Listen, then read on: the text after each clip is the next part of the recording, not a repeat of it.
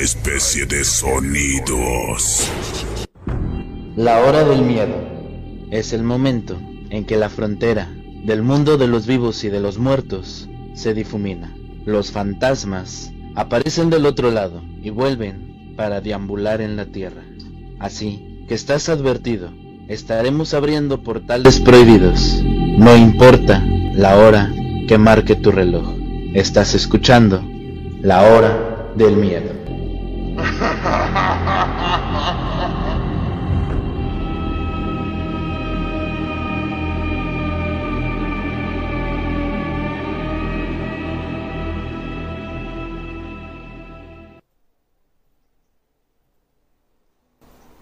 Muy buenas noches. Bienvenidos a un capítulo más de La Hora del Miedo. En locución me presento, yo soy Luna Blackstone y estamos transmitiendo completamente en vivo a través de Aradia Radio, su radio paranormal, de nuestro canal en YouTube La Hora del Miedo y a través de Frecuencia Alterna de Arizona.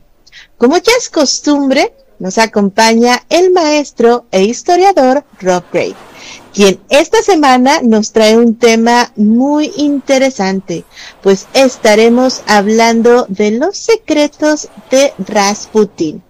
Así damos la bienvenida a nuestro historiador consentido Rob Gray. Bienvenido maestro, muy buenas noches, ¿cómo se encuentra?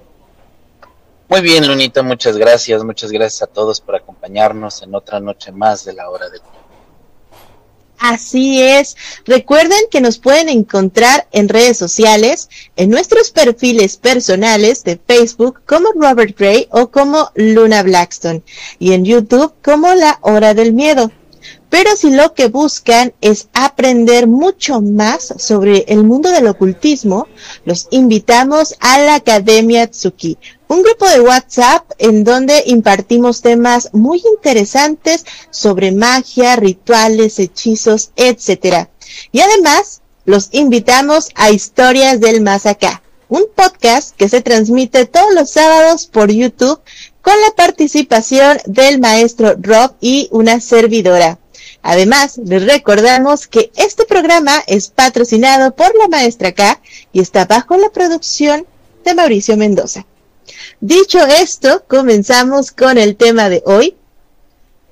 Maestro, adelante con el tema, por favor. Muchas gracias, Lunita.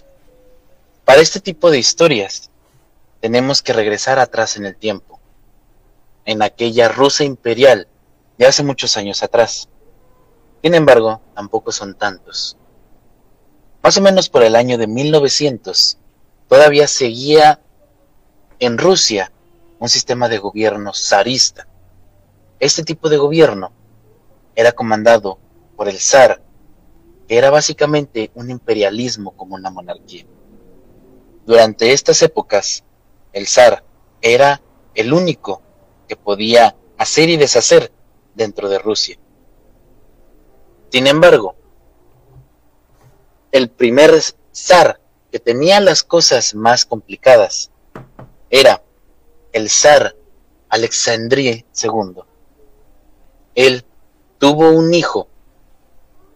Este hijo lo llamó Nicolae II, que empezaría una de las gobiernos más raros sobre los zares en este momento, ya que estaba empezándose a formar lo que era la revolución industrial en varias partes de Europa, en Inglaterra, sobre todo en Inglaterra que lograron hacer una comunión entre lo que es el gobierno monárquico y un gobierno más democrático. Sin embargo, el zar no podía permitirse ese tipo de lujos. Tenía un, un problema. El sistema de zar solamente podía ser bajo algo hereditario, lo que causaba era que este zar nuevo tenía el problema más incomún de todos, y es que a pesar de que era hereditario, tenía que ser solamente a un hijo varón.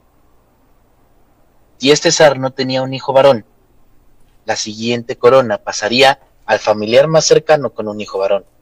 Y en este momento su familiar más cercano era un alemán.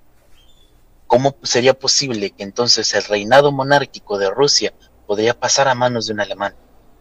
Esto era improbable. No se debería de haber buscado ese tipo de cosas. Y lamentablemente el zar solamente tenía puras hijas. Pasado el tiempo, el zar tenía este problema muy grande. Hasta que un día, en 1903, llegaría un comunicado muy raro.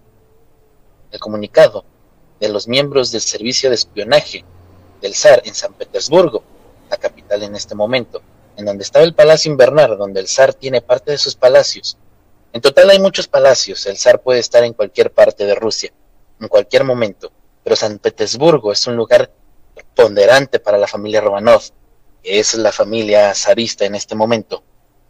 El informe llama la atención del zar, está calificado dentro de la categoría de descendiente, es decir, es un informe relativo a un posible descendiente varón del zar.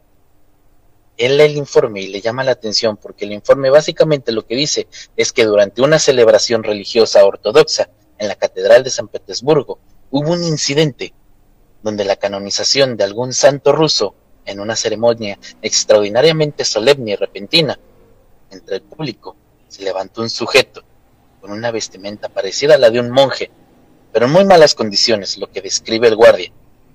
Él era el encargado de esta investigación. Este sujeto se veía sucio, desarreglado completamente. No tenía la apariencia de ser un religioso ortodoxo.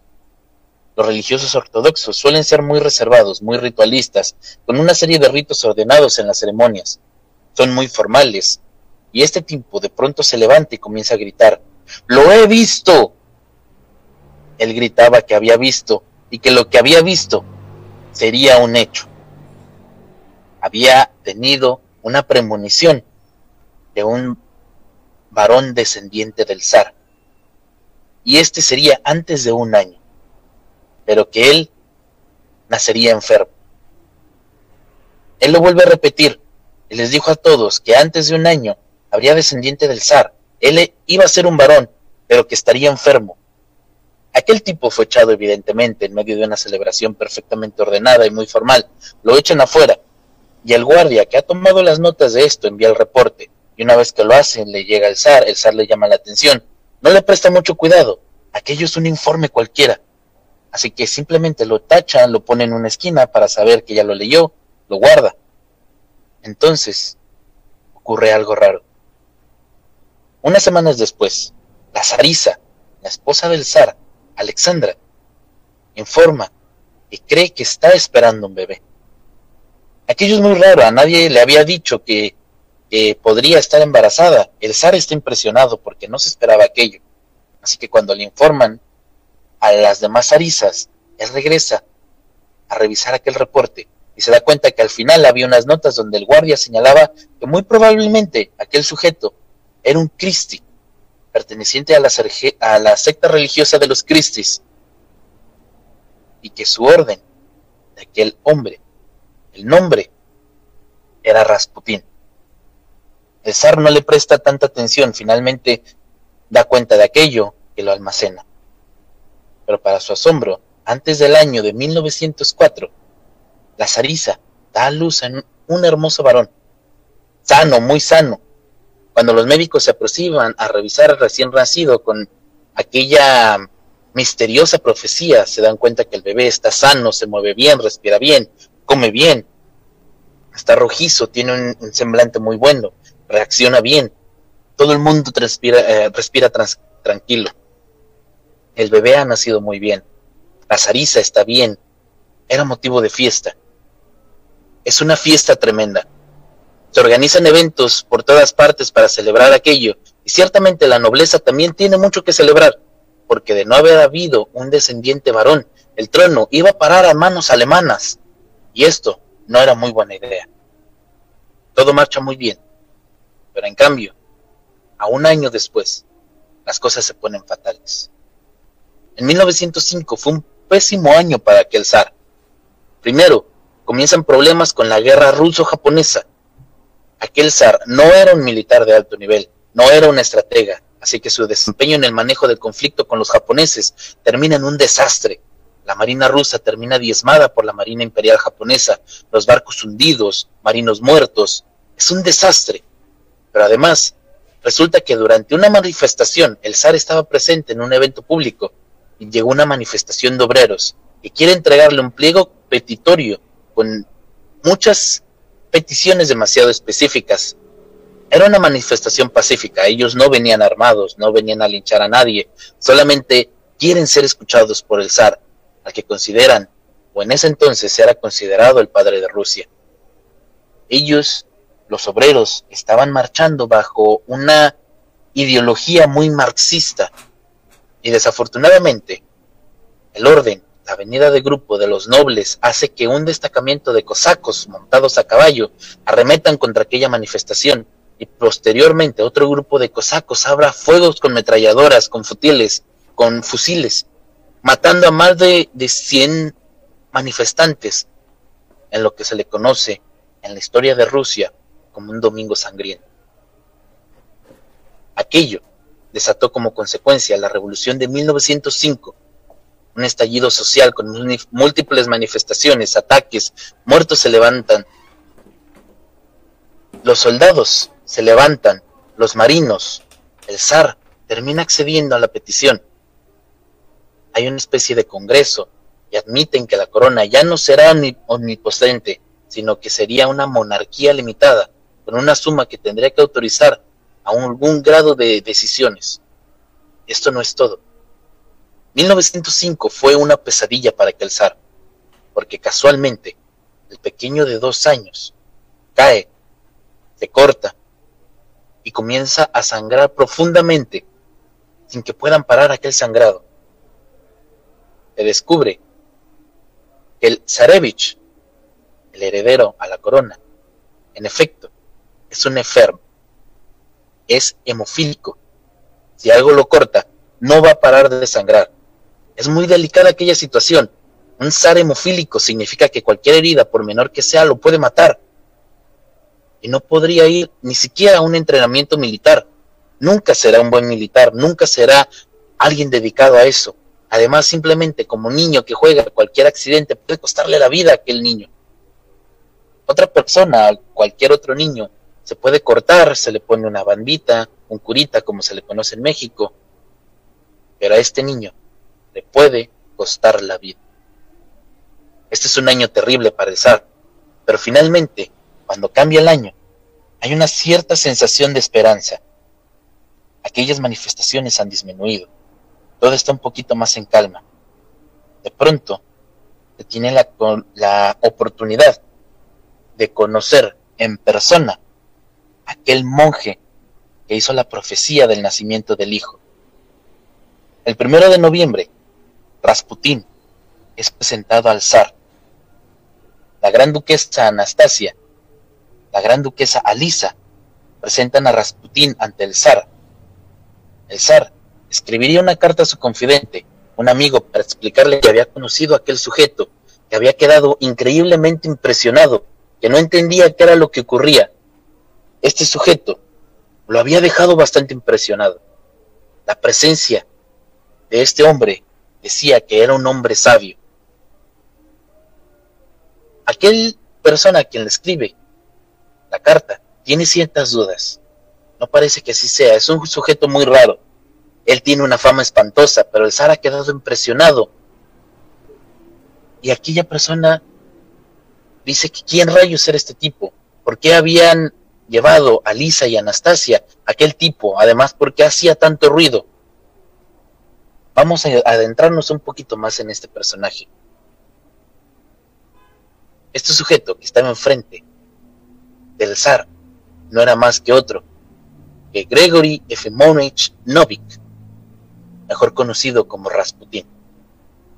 Era un sujeto de apariencia desagradable, el pelo crecido, sucio. En realidad este no era un monje, era un campesino siberiano, nacido en una población rural, en las afueras de la ciudad, este se le conoce como Procaps, que es un tipo muy raro. Él había nacido alrededor de 1870-1869. El mismo Rasputín decía diferentes fechas, así que no se puede concretar una fecha exacta de cuando nació. Pero este desde pequeño había hecho cosas muy extrañas. Él era capaz de predecir sucesos futuros, era capaz de saber cosas ocultas. Por ejemplo, si algo se perdía, no, no en su casa, no en su cajón de juguetes, si algo se perdía en todo el pueblo, él era capaz de decir dónde estaba. Si algo era robado, él era capaz de saber quién lo había robado, capaz de predecir cosas terribles. Él era capaz de decir quién iba a morir.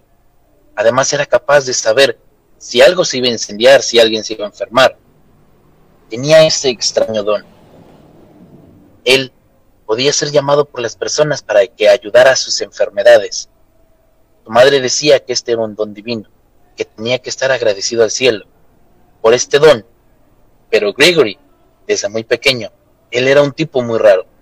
Era un tipo que le gustaba bajar, estar en los campos, correr. Él nunca supo leer y escribir. Pero además desde joven era un sujeto muy alto. A su edad adulta llegó a medir más de dos metros. Era una persona muy fuerte, de pronto comenzó a, trabajar tirando cosas, cargando cosas, moviendo cosas, lo que hizo a este ser bastante corpulento, musculoso. Él no era gordo, era un tipo musculoso, fuerte, increíblemente fuerte, pero también con un ímpetu, un carácter sexual tremendo. Así que a los 18 años se casa, tiene tres hijos y lleva una vida muy rara.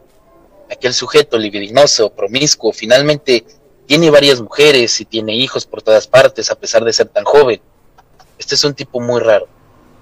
Un buen día tiene la encomienda de llevar a un monje, llevarle unas cargas a un lugar conocido como Cuber. Este es en un monasterio. Se encuentra muy lejos de la población, tomaría tres días para llegar allá. Estos tres días fueron inusuales para Grigori.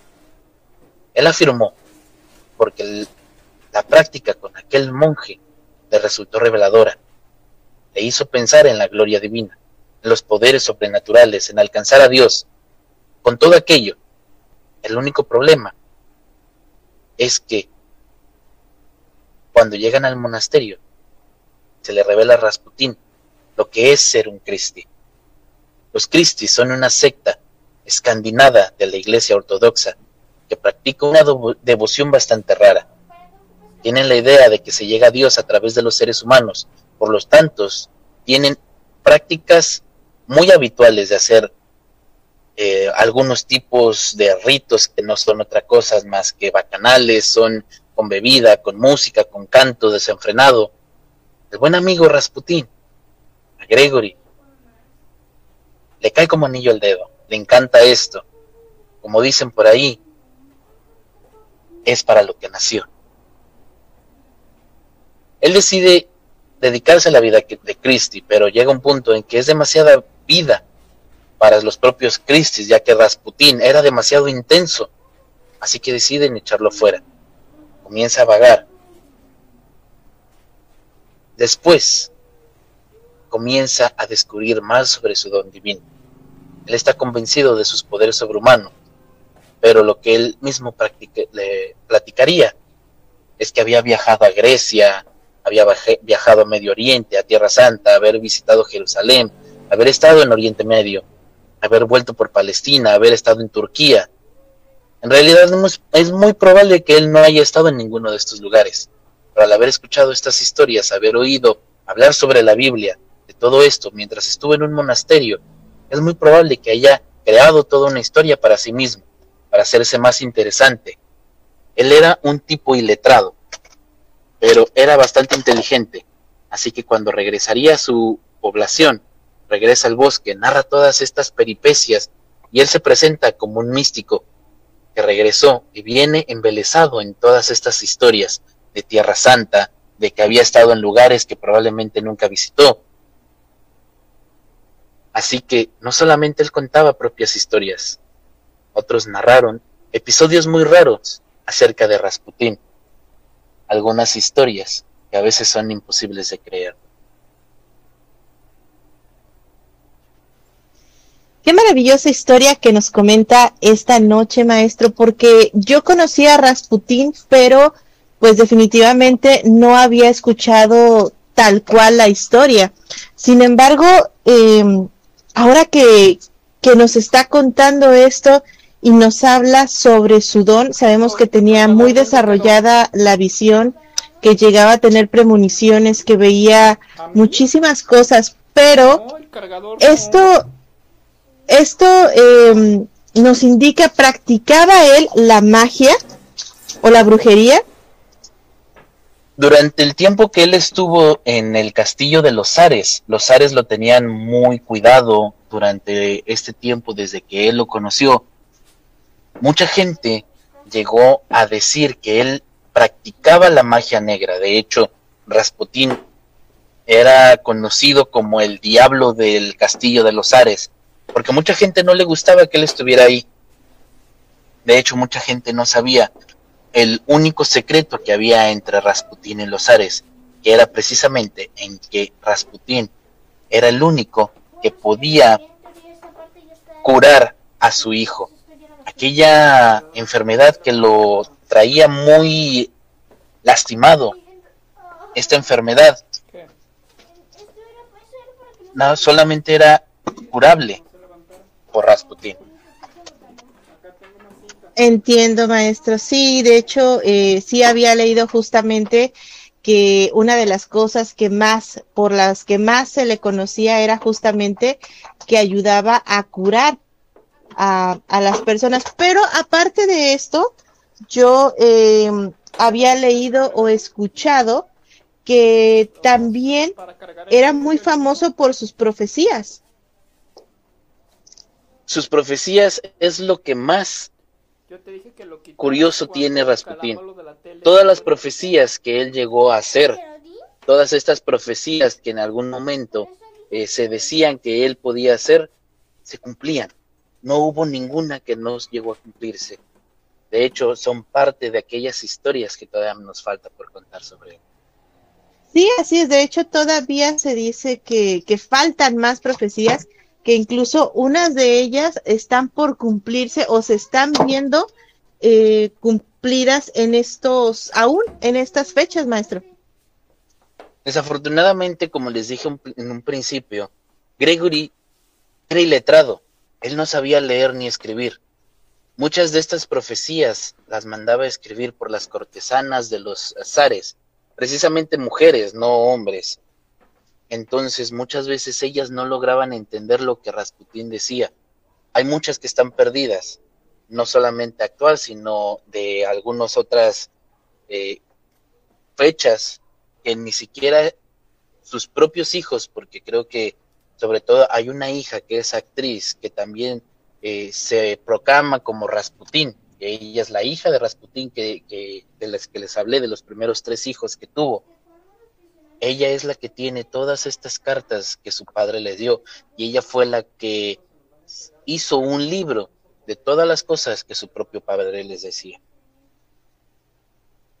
Sí, justamente, eh, bueno, esto pasa muchísimo y creo que es no solamente con Rasputín, ha pasado con muchísimas otras cosas, escritos antiguos, que entre las traducciones y entre pues obviamente que otras personas lo escriben, cambian el significado porque ponen otras palabras que posiblemente ni siquiera tenían que ver con estas predicciones. Incluso nos vamos eh, mucho más alejados de esto, pero con la misma Biblia, ¿no? Se dice que hay palabras que están cambiadas, que incluso en las traducciones pues ya se les quitó, ya se les puso, y creo yo que esto podría ser posible en las predicciones de Rasputin, porque si bien a lo mejor habló de alguna sequía o algún desastre, ahora pues sabemos que estamos viviendo en esas en estos tiempos y podría a lo mejor pues conjugarse o decir, ah, mira, es la predicción de Rasputin, pero así como él hay otras predicciones que nos hablan igual de, de desastres que no tienen que ver con Rasputin, sino con otras personas, maestro. Sí, desafortunadamente hay muchas predicciones que dicen, pues básicamente algo lógico. hay predicciones que son demasiado exactas, que precisamente hay algunas que tenemos precisamente de Rasputín que son diferentes. Rasputín, cada que él hacía una predicción, decía santo y seña de todo lo que podía pasar. Era muy raro cuando Rasputín no decía completamente lo que él creía que podía pasar. Entonces, precisamente eso es lo curioso, que solamente cuando Rasputín decía una buena predicción, se cumplía. Y estas predicciones no eran más de dos a tres años. Entonces, por eso es muy improbable que aquellas predicciones nuevas de Rasputín que han salido a cada, cada poco sean tan reales, porque Rasputín no hacía predicciones comunes como cualquiera otro, por ejemplo Nostradamus, que él hizo todo un libro. Rasputín se dedicaba más al libertinaje. Así es, maestro. Pues está muy interesante. Quiero que nos siga contando muchísimas cosas más sobre Rasputin. Vamos a ir un pequeñísimo corte, pero regresando descubriremos muchos más secretos. Así que no se mueva de su asiento, que ya regresamos a este su programa La Hora del Miedo.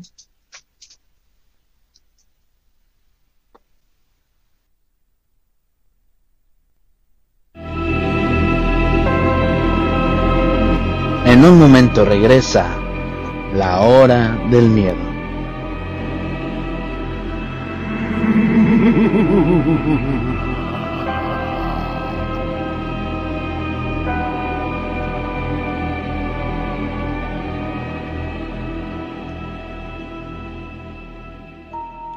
¿Quieres aprender sobre el mundo de la magia de una manera fácil y sencilla? Búscanos en Facebook en el portal del Fénix donde encontrarás tips mágicos, rituales sorprendentes, hechizos y herbolaria, además de lecturas de tarot y horóscopos, entre muchas sorpresas. Así que ya lo sabes, si buscas algo diferente, intégrate ya a Facebook al portal del Fénix.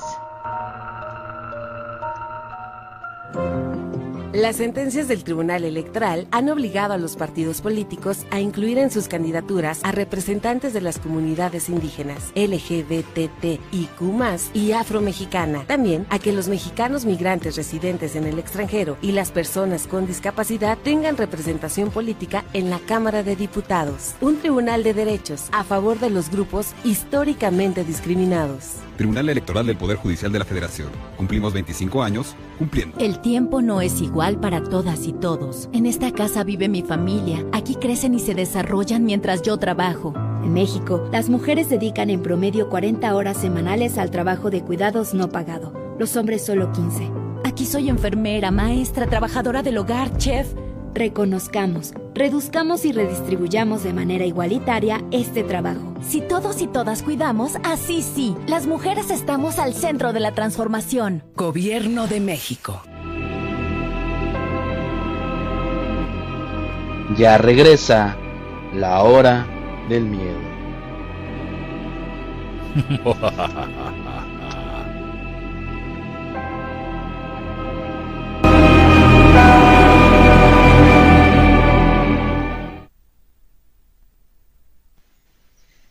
regresamos completamente en vivo a este su programa La Hora del Miedo.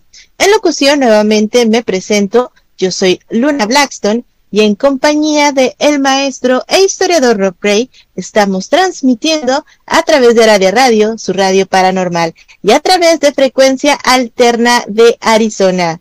Le recordamos que el máster Rob y una servidora ya contamos con un chat de WhatsApp para las personas que quieran aprender un poquito más de magia, de ocultismo, bueno, pues tenemos la Academia Tsuki. Para quien, quienes gusten agregarse, nos pueden mandar un mensaje privado y con gusto los vamos a estar agregando. También ya tenemos algunos comentarios de la gente que ya se hace presente esta noche. Ahí en nuestro canal de YouTube tenemos a Zulema Murillo que nos dice, hola, buenas noches maestros, aquí presente, atenta al tema. Y aquí por Facebook también tenemos ya gente presente. Tenemos a Franklin Aguilar que nos deja ahí su saludo. A Juan Agudelo que nos dice buenas noches maestro Rob y maestra Luna. Melanie Morales que nos nos escucha desde Argentina y nos dice, maestros, aquí presente como siempre. Un beso enorme a toda la gente de Argentina. Marilu Rockman nos dice, buenas noches, maestros. Y Noemí también ya está presente con nosotros. Amy Rose también nos dice, sí, maestra, buenas noches, compartido. Y Carlos Luna nos dice que se escuchaban de repente otros sonidos. Sí, Carlos, llega a pasar. llega a pasar, pero no pasa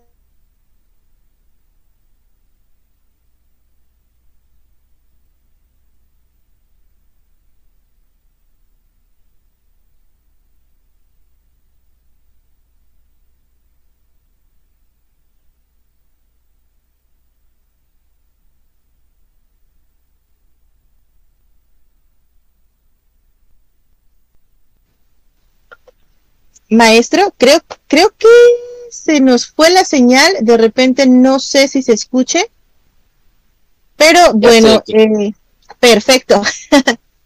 pues adelante, maestro, con el tema. Muchas gracias, Lunita. Una de estas historias que mucha gente decía ser testiga de aquello fue cuando una mujer ciega, ciega de nacimiento, Aquella mujer tenía los ojos totalmente en blanco, no podía ver nada, como si tuviera una especie de telaraña. Me imagino yo tal vez que aquella mujer había nacido con cataratas pegadas a los ojos. El hecho es de que cuando llega pide hablar con el monje, con el místico. Este hombre le dice que se sentara, que se quedara sentada, que no hiciera nada, que no hablara, que no diga nada, solamente que, que lo escuchara él empieza a hacer una descripción, a hacer una oración muy rara. Los cristis tenían un dialecto propio. Por cierto, había una práctica muy rara. Si es que empezaba a hacer esta oración, él empezaba a rodear a la mujer, a darle vueltas, bastantes vueltas. De pronto, tras media hora de estar en esta oración y de estar dando vueltas, le toca la cabeza. La golpeaba de pronto y se acerca y le grita, las lágrimas acuden a tus ojos. Escúchame, las lágrimas te sacuden a tus ojos. Y ahora, llora. Entiéndelo, tienes que llorar, ahora tienes que llorar. Estás llorando. Y de pronto le suelta una bofetada. Imagínese usted con aquel tamaño, aquel hombre de manos gigantescas que tenía, porque tenía la fama de tener unas manos enormes, la fuerza por haber sido un cargador, y le da una bofetada que prácticamente la tira de la silla. Cuando la mujer se incorpora bañada en lágrimas, se cubre tratando de protegerse, no fuera que él le diera otra bofetada. Y entonces le grita, ahora mírame. La, mujer se descubre el rostro. Ella no sabe lo que está ocurriendo, ella nunca había visto. Contaban que la mujer no sabía qué decir, que pregunta, ¿qué es lo que está ocurriendo? ¿Qué es lo que sucede? ¿Qué es esto que está enfrente de mí? Nunca había visto. Por lo tanto, no entiende qué son esas imágenes. No entiende nada. Por primera vez ella estaba viendo. Se acerca Rasputín, lo toca y le dice, ese soy yo. La mujer sabía que se había curado, la mujer quedó curada. Hay otras historias, incluso una historia muy buena que se cuenta de Rasputín, cómo él tenía amantes por todas partes, se involucraba también con las esposas de otros, y cuando estaba harto simplemente ya no iba a verlas. Cuenta la historia que en una ocasión una mujer despechada a la que había seducido, posteriormente no la había vuelto a visitar, decide matarlo. Así que va vestida como campesina, era una mujer de la nobleza, vestida como campesina, con una capa que le cubre la cabeza, aproxima a Rasputín pidiendo ayuda cuando Rasputín se da cuenta aquello. Vuelvo le pregunta, ¿vienes a que te ayude? Rasputín reacciona diciendo esto, pero tú quieres matarme. Aquella mujer se quita la capa, arremete y efectivamente clava un enorme cuchillo en el abdomen de Rasputín. Y una y otra y otra vez, ella iba decidido a matar a Rasputín. Él se da cuenta que lo quiere matar, pero él no hace nada. Aquella mujer lo apuñala varias veces. Rasputín entonces retrocede un poco, se quita el cuchillo que ha dejado clavado a la mujer, se lo quita y se lo entrega. se le queda viendo fijamente a los ojos. Y entonces le pregunta, ¿por qué quieres matarme? Según contaban las leyendas, después de esto la asesinó. Otros dicen que no, aquella mujer se desquició por completo y se mató ella misma ahí delante de todos. Lo más extraño, que Rasputín no tiene nada. Las heridas que le infligió la mujer con el cuchillo no significaron nada. Solo no le pasó nada. Seguía adelante con su vida. Aquella fama lo llevó a conocer a la duquesa Anastasia, a la duquesa Lisa, parientas del zar. Así es como comienza la fama de este sujeto, después de aquella profecía extraña, en la iglesia de San Petersburgo. Él ya era un hombre reconocido, pero al mismo tiempo tiene una mala reputación en la iglesia. Lo consideraban un hereje, un hechicero, un embustero, un pervertido. Él se hizo el propio confidente del zar. Él de repente decía que no que no nadie podía acercarse al zarovich, al, dijo. Un día aquella persona que recibió la carta del zar decidió deshacerse de Rasputín de una manera muy extraña. Él fue hacia donde estaba Rasputín, le prohibió la entrada, aun cuando el zar había dicho que él iba a ser su predilecto. Aquella persona le prohibió la entrada y le dijo al zar que jamás había vuelto. Lo citó a Rasputín en una cantina, en un bar, Decían muchos que Rasputín vivía en muchos campamentos gitanos. Nadie tenía a ciencia cierta que esto fuera o no fuera real. Sin embargo, cuando Rasputín fue visitado por aquella persona, le ofreció mucho dinero para que dejara al zar en paz. Pero no solamente iba con dinero, le dijo, tienes dos opciones. Te doy todo este dinero para que dejes alzar, pero también no vas a volver a regresar. Si quieres salir de aquí, vas a tomar ese dinero. Si no, tienes una segunda opción, la muerte.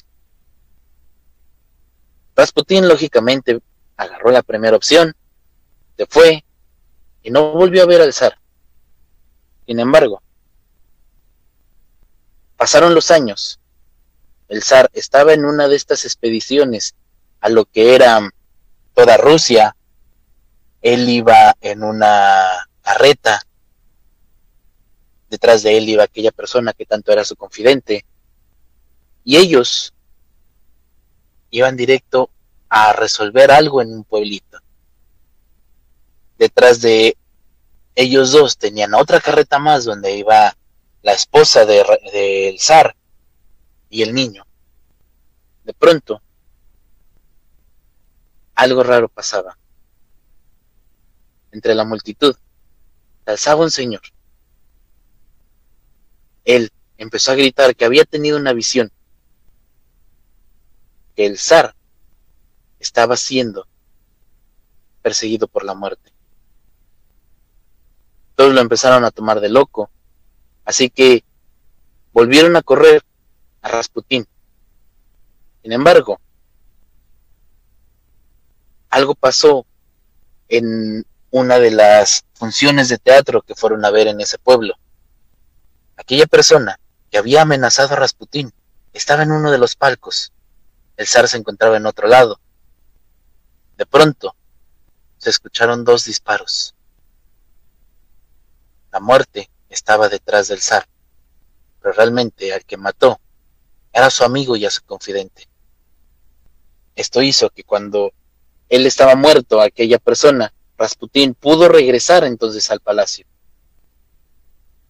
Después de esto, iniciada la Primera Guerra Mundial, el zar tuvo que salir a pelear a favor de los rusos en esta Primera Guerra Mundial, dejando a su esposa como principal encargada.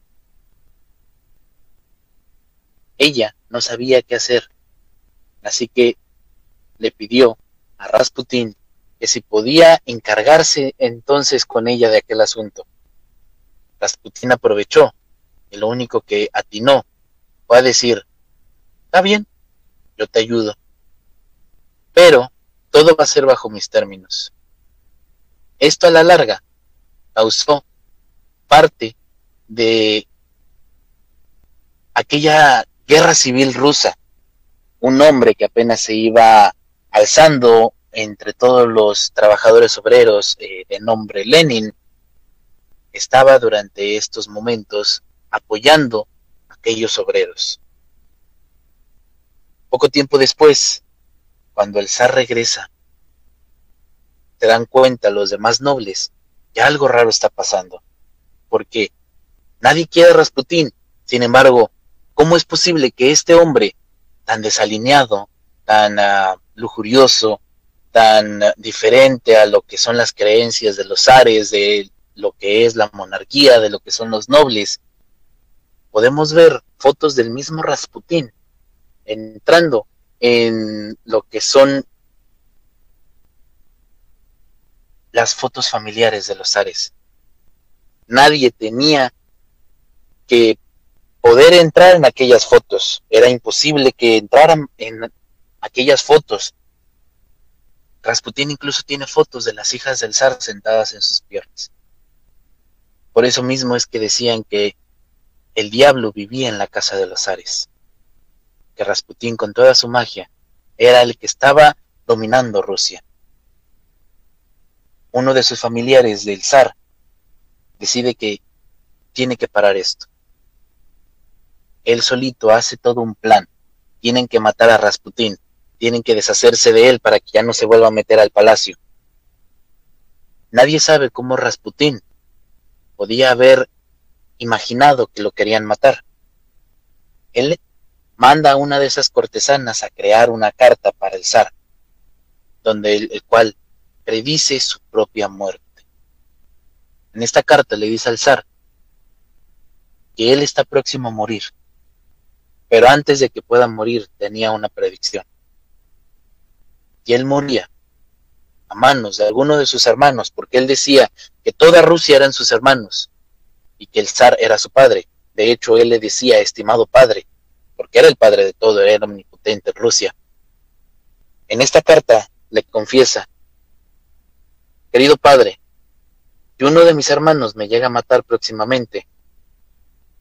No te preocupes, Rusia será el país más grande y más fuerte que haya estado durante todo el mundo. Nunca le va a pasar nada. Si el que me asesina es un noble, después de cinco años, Rusia caerá, y con ellas todo lo que tiene que ver con la nobleza. Si el que me asesina, aparte de que sea un noble, es uno de su familia, en menos de dos años, los Romanov ya no gobernarán Rusia y Rusia caerá a manos del mismo sistema. Nadie sabía sobre esta carta. Esta carta llegó mucho después de su muerte. Rasputín fue invitado a una fiesta por todos estos nobles y entre ellos estaba aquel familiar del zar, un duque alemán que decía que era suficiente el que hizo todo este plan. Sabiendo de lo fiestero que era Rasputín, de lo que estaba hablando sobre Rasputín, lo que era la fama de este hombre, le ofrecieron un festín. Pero todo ese festín iba a estar envenenado. Rasputín se comió veneno como para matar a más de siete vacas. Y no le pasó nada. Parecía como si estuviera borracho. No se moría. Seguía bebiendo, seguía comiendo, seguía estando con las cortesanas. Aquellos duques se molestaron, uno de ellos tenía pleitos de faldas porque decían que se había metido con una de su mujer, agarró un puñal, lo apuñaló por la espalda múltiples veces. Rasputín se levantó. Al darse cuenta que todo esto era una trampa, golpeó a aquel duque y salió volando por los aires.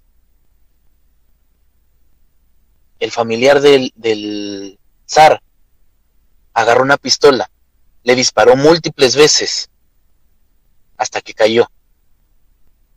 Lo tenían que ir a desaparecer. Mandaron a abrir un hoyo en eh, uno de los ríos. Este río estaba congelado, estaba muchos grados bajo cero. Se supone que Rasputín seguía muerto. Alguien decidió cortarle su miembro viril. Y Rasputín se despierta y vuelve a pelear.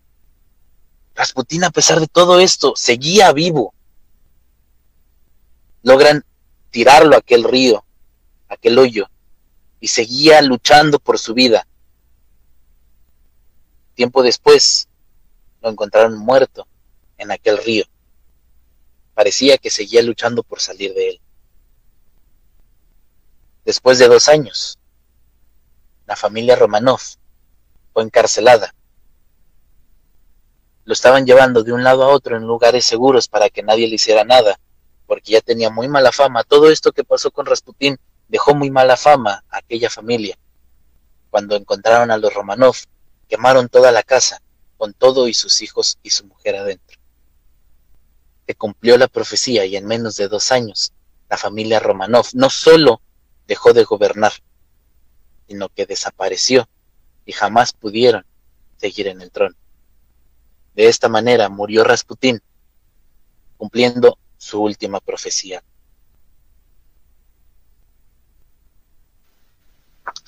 Vaya relato que nos cuenta esta noche, maestro. Realmente es que la vida de Rasputín fue muy interesante.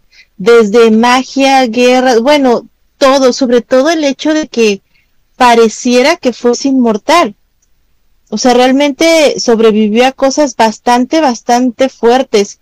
Ahora bien, se dice justamente de lo que estaba hablando usted, de que le cortan su miembro eh, viril, se dice que incluso todavía permanece en un, en un museo, maestro. Se dice que está ahí justamente en el Museo Nacional de Arte Erótico en Rusia. Se dice mucho sobre Rasputín, de hecho muchos dicen que inclusive llegó a tener una relación íntima con la zarisa, ya que hay muchas personas que dicen de ese entonces que Rasputín era bastante dotado, muchos llegan a decir que le medía hasta 33 centímetros.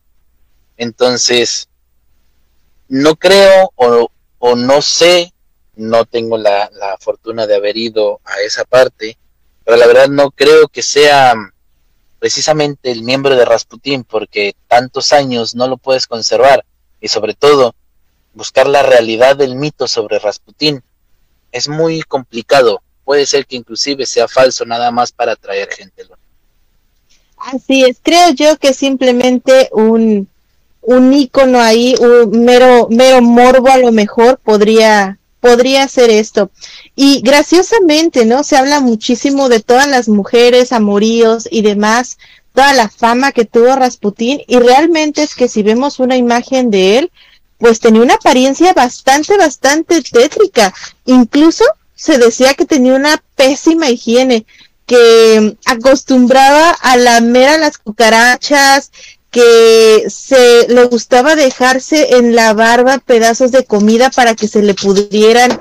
Realmente esto de por sí, la apariencia eh, física de él no era muy, muy guapo, que digamos, tétrico y todavía con esas características, más no sé, la verdad desconozco si esto también es un mito o no, maestro. Se supone que el día que lo mataron, precisamente estaba de esa manera. Estaba desalineado, estaba mal eh, puesto. Eh, de hecho, muchas fotos que podemos encontrar en la web sobre Rasputín, se ve precisamente esto, que era como un monje Cristi, los Christies también tienen este tipo de prácticas que no son muy higiénicos, muy diferente a lo que son los religiosos ortodoxos, que ellos son más alineados, en lo que se conoce mucho sobre ellos, ya que pues es parte de la religión predominante en México y en muchas partes de Sudamérica. Entonces, nada que ver sobre aquella manera de creencia de los cristis aquella manera de creencia de los religiosos ortodoxos. Unos son desalineados, muy sucios, muy la vida loca, y los otros son más alineados a conforme son sus reglamentos. Claro, realmente creo que creo que deberíamos de buscar muchísimo más información acerca de Rasputín porque Incluso está demasiado dirigido hacia el tema del ocultismo, sobre todo todas sus prácticas, el por qué tenía este tipo de visiones, el hecho de que estuvo con los gitanos, si los gitanos de repente le enseñaron alguna tradición, porque pues se podría decir que sobrevivir a intento de asesinato y al veneno y todo esto, o sea, realmente es algo bastante, bastante fuerte, maestro. De hecho, las historias dicen que los gitanos fueron los que aprendieron de Rasputín, que Rasputín no les enseñó a ellos, sino que fue al revés. Mira, mire, qué interesante. Pues ya estamos por terminar el programa. Maestro, ¿algún último comentario que nos quiera regalar? Existen todavía más historias sorprendentes sobre Rasputín, sobre su manera de ser. Hay otras muy tétricas que les podrían gustar. Por ejemplo, cuando mentalmente torturó a uno de los militares más grandes rusos. Si quieren saber un poquito más, recuerden, la verdad está allá afuera. Así es, y no solamente eso, podemos seguir platicando de todos los secretos de Rasputin en nuestro chat, ahí en la escuela de magia y ocultismo en la Academia Tsuki. Los esperamos también por ahí. Y pues, sin nada más, maestro, nos despedimos. El programa estuvo muy interesante, pero pues ya llegó la hora.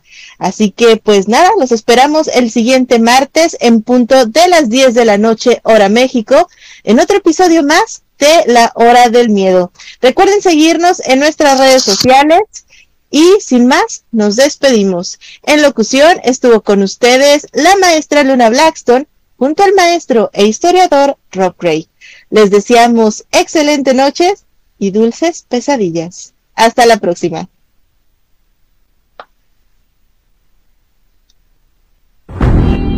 Este fue tu programa, La Hora del Miedo. Los esperamos en la siguiente emisión.